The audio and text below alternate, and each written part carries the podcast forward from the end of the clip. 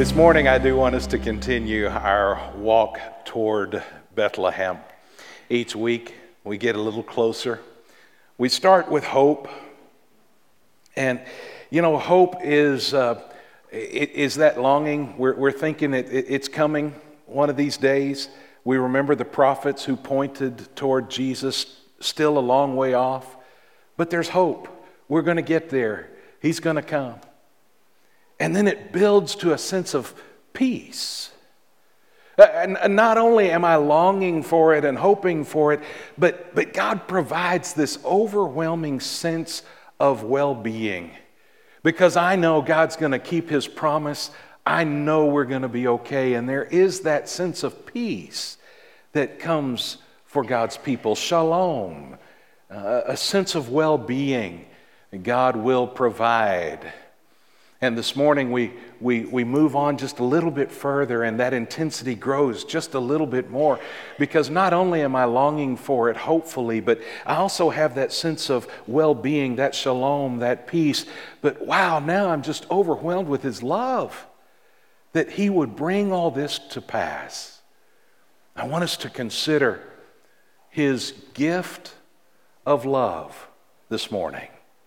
And we're going to go to a familiar passage, the one that is our theme during the Christmas time. It's even really spelled out on our banners.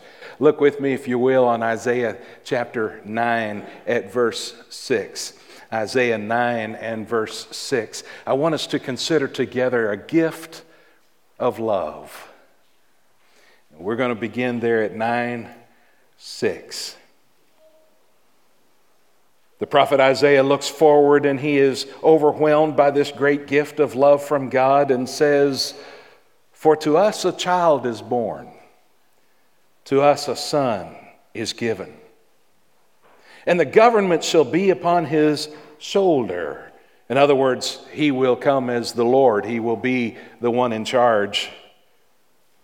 He continues, His name shall be called Wonderful Counselor, Mighty God Everlasting Father, Prince of Peace. In his names, his titles, the, the prophet sums up his person as we begin to understand more and more who Messiah really is. As we understand him to be mighty God, everlasting Father, Prince of Peace, he's the wonderful counselor. He is the, the one in charge. The government is on his shoulder. But it all begins at the beginning of the verse, a child is born, a son is given. And so we need to make sure that we focus on that first part of the verse this morning. Notice with me that God gave us a gift. Now, that in itself is mind blowing that God gave us a gift. He said in, in the first part of the verse, therefore, to us a child is born, to us a son is given. Isn't that amazing that, that the God of all of the universe, the God who created all that exists, the God who chose in his grace and mercy to allow us to be a part of his creation, the God who is the everlasting one, the one of, who is almighty, all powerful, all understanding, all knowing, the one who is and was and is to come. He has no time. It is He who deserves that all things would be given to Him, and yet He chooses to give us a gift. That's just amazing to me. For unto us a child is born, unto us a son is given. That was the prophet looking forward, seeing it as if it had already happened. And then the night that it did happen, the night that Jesus was born, the hosts of heaven appeared on earth and they sang the songs and they gave the praise, glory to God in the highest, peace on earth, goodwill to men. And while they were explaining all that was happening to the shepherds, they said in Luke chapter 2 at verse 11, they said, For unto you is born this day in the city of David a Savior who is Christ the Lord. The prophet looked forward and said, For unto us is born. And then the angels appeared and said, Hey, it's happened. Now unto you is born a Savior who is Christ the Lord. What a gift. What an amazing thought, incredible grace, overwhelming mercy. What great joy that God would choose to give us a gift. And notice with me this morning that He not only gave us a gift, but notice that He gave us a gift. He gave us a gift. The emphasis then on that word, it says, For to us a child is born, to us a son is given. Not just sent, like we might send our child down the, the street to the, to the convenience store to grab a Dr. Pepper. Not just sent on an errand or a journey not even assigned, as in the military, here's your assignment, now go do your job. But gave. It wasn't just a temporary mission, it was his purpose. The coming of Jesus fulfilled God's ultimate plan, his full redemptive plan from the beginning of creation. Actually, Revelation reveals that it happened before the foundation of the world. God had this planned. So it's not just a temporary mission go do your job and come back. It is a gift. God sent His Son as a gift. He who deserves to receive gave. You know, a gift cannot be earned. And this is where I think we misunderstand God's work in our lives so often. A gift cannot be earned. You cannot be good enough. You cannot do enough. You cannot show up at church enough to deserve a gift. You can't work your way into being good enough for Jesus to count for you. The only way for us to understand what God did and to fully relate to Jesus Christ is to see that He came as a gift. This is the word grace. Grace is receiving that which we do not deserve that gift. A real gift has no strings, nothing required in return. At the end of the week, or maybe for you it's every two weeks, maybe it's once a month, but at some point, if you're still working, you get a paycheck.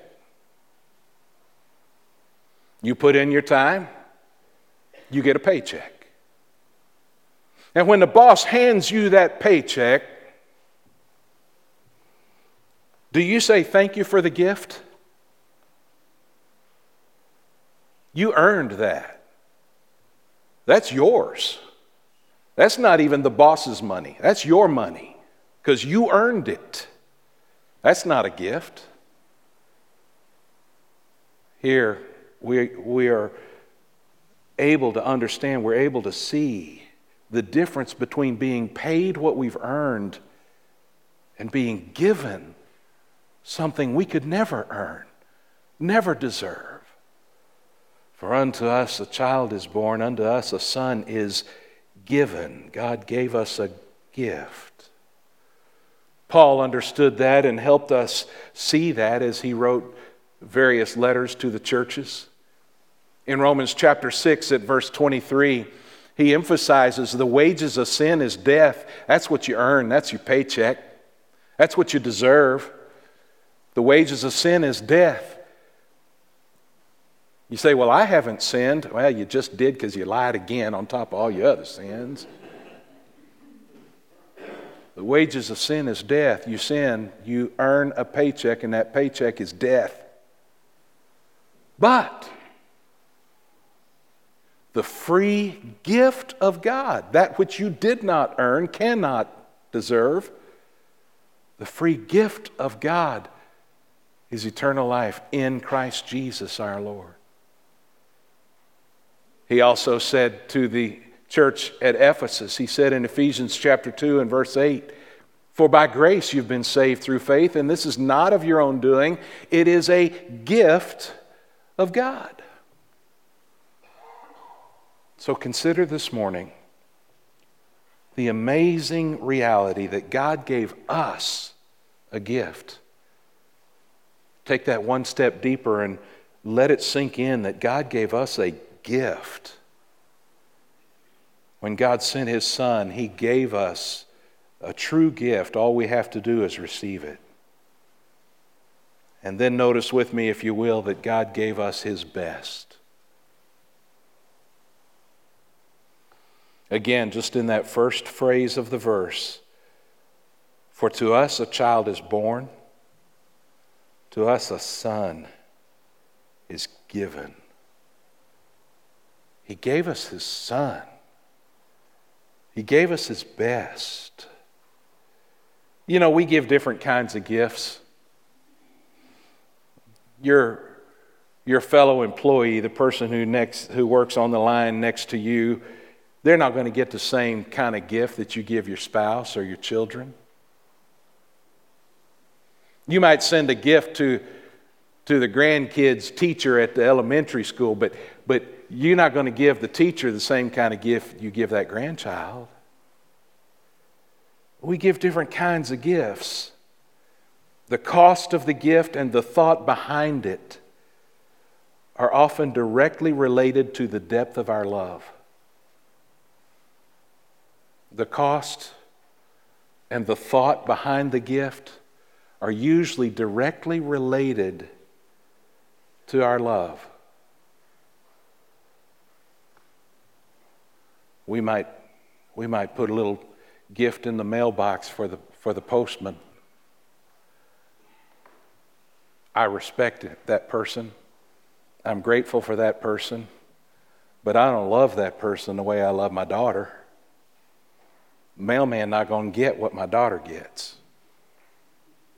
Right? The thought behind it, the cost of it, are related to the love.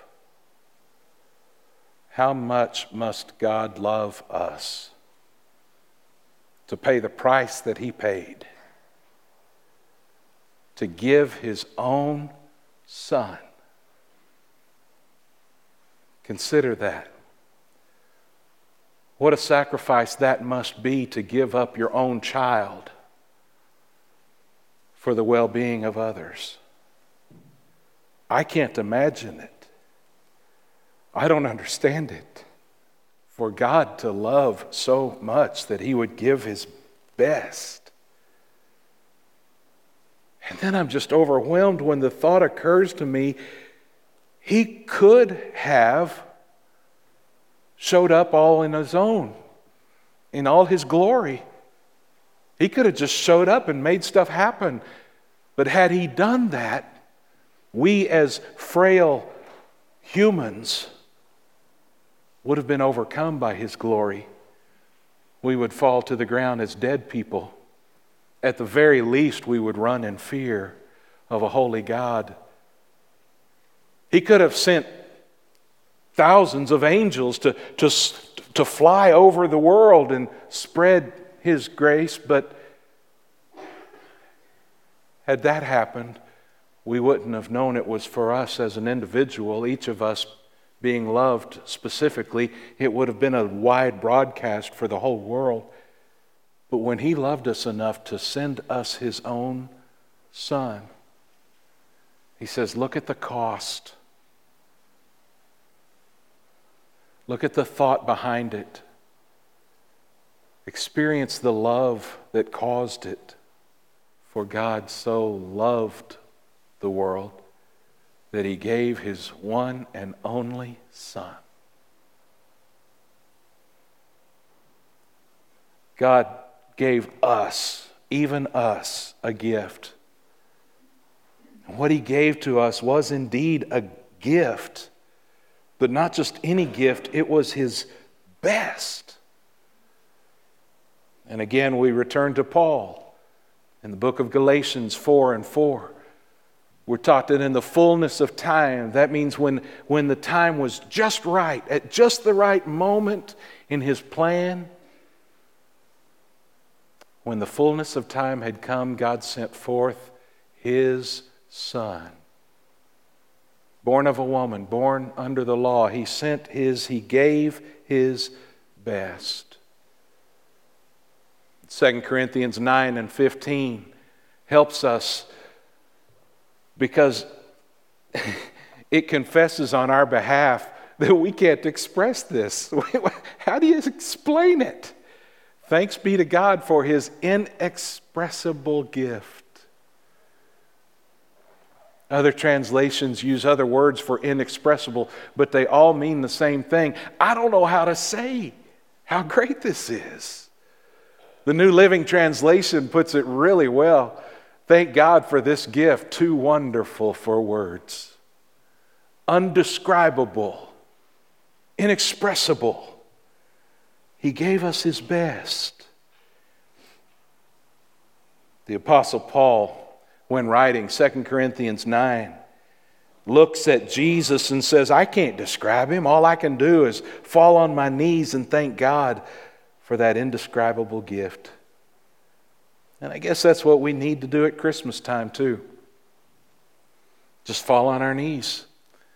Thank Him for that overwhelming, un- uh, unbelievable, indescribable gift of love. And that's the final thing that I want you to see this morning that God gave us His love. He gave a gift to us. That in itself is incredible. He gave us a gift. Didn't wait for us to earn it and figure it out. And that gift wasn't just any gift, it was his best. How and why would he do all of that? Because God gave us his love. Unto us a child is born, to us a son is given. In 1 John chapter 4 at verse 9, we read, In this the love of God was made manifest among us. That word manifest means obvious. It was made clear. We could see it and understand it. In this, the love of God was made clear among us that God sent His only Son into the world so that we might live through Him. His love was shown to us without any question when he sent Jesus to the world. As we come to the manger this Christmas, we, we are overwhelmed by the great love of God that he demonstrated there. Never underestimate the love of God. It is the great power in all the universe. And he wants to share that love with you. He sent his son to prove it. You know that great old hymn, Because He Lives? We usually sing that at Easter. It's an Easter song, right? Because he lives. I can face tomorrow. Because he lives. All fear is gone. Because he lives.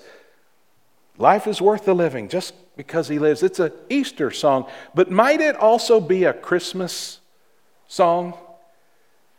Hear the first verse God sent his son. They called him Jesus. He came to love and heal and forgive. He lived and died to buy my pardon. An empty grave is there to prove my Savior lives. Because, folks, you, you don't have an empty grave until you have a cross of Calvary, and you don't have a cross of Calvary if there's no baby in Bethlehem. God sent His Son. They called Him Jesus. He came to love, heal, and forgive. He lived and died to buy my pardon and an empty grave is there to prove he lives. Christmas is not about the, the parties, busy schedule, and the shopping and the tinsel. It's not even about the Christmas spirit that we hear about in movies or songs. All of those things are good and wonderful. But Christmas is about the fact that God loved us so much that He sent His Son to change the world, to change us forever. Christmas is about the greatest gift ever given, a gift that was given out of love. Let me remind you again about of that best known verse in all the world. We've already referred to it. Look at it again. Because I want to show you what we learned this morning is developed beautifully in this, this verse. God gave us a gift, for God so loved the world. He gave us a gift. God so loved the world that He gave. He gave us His best. God so loved the world that he gave his only Son, that whosoever believeth should not perish. He gave his love, for God so loved. In other words, God loved in such a way that he gave.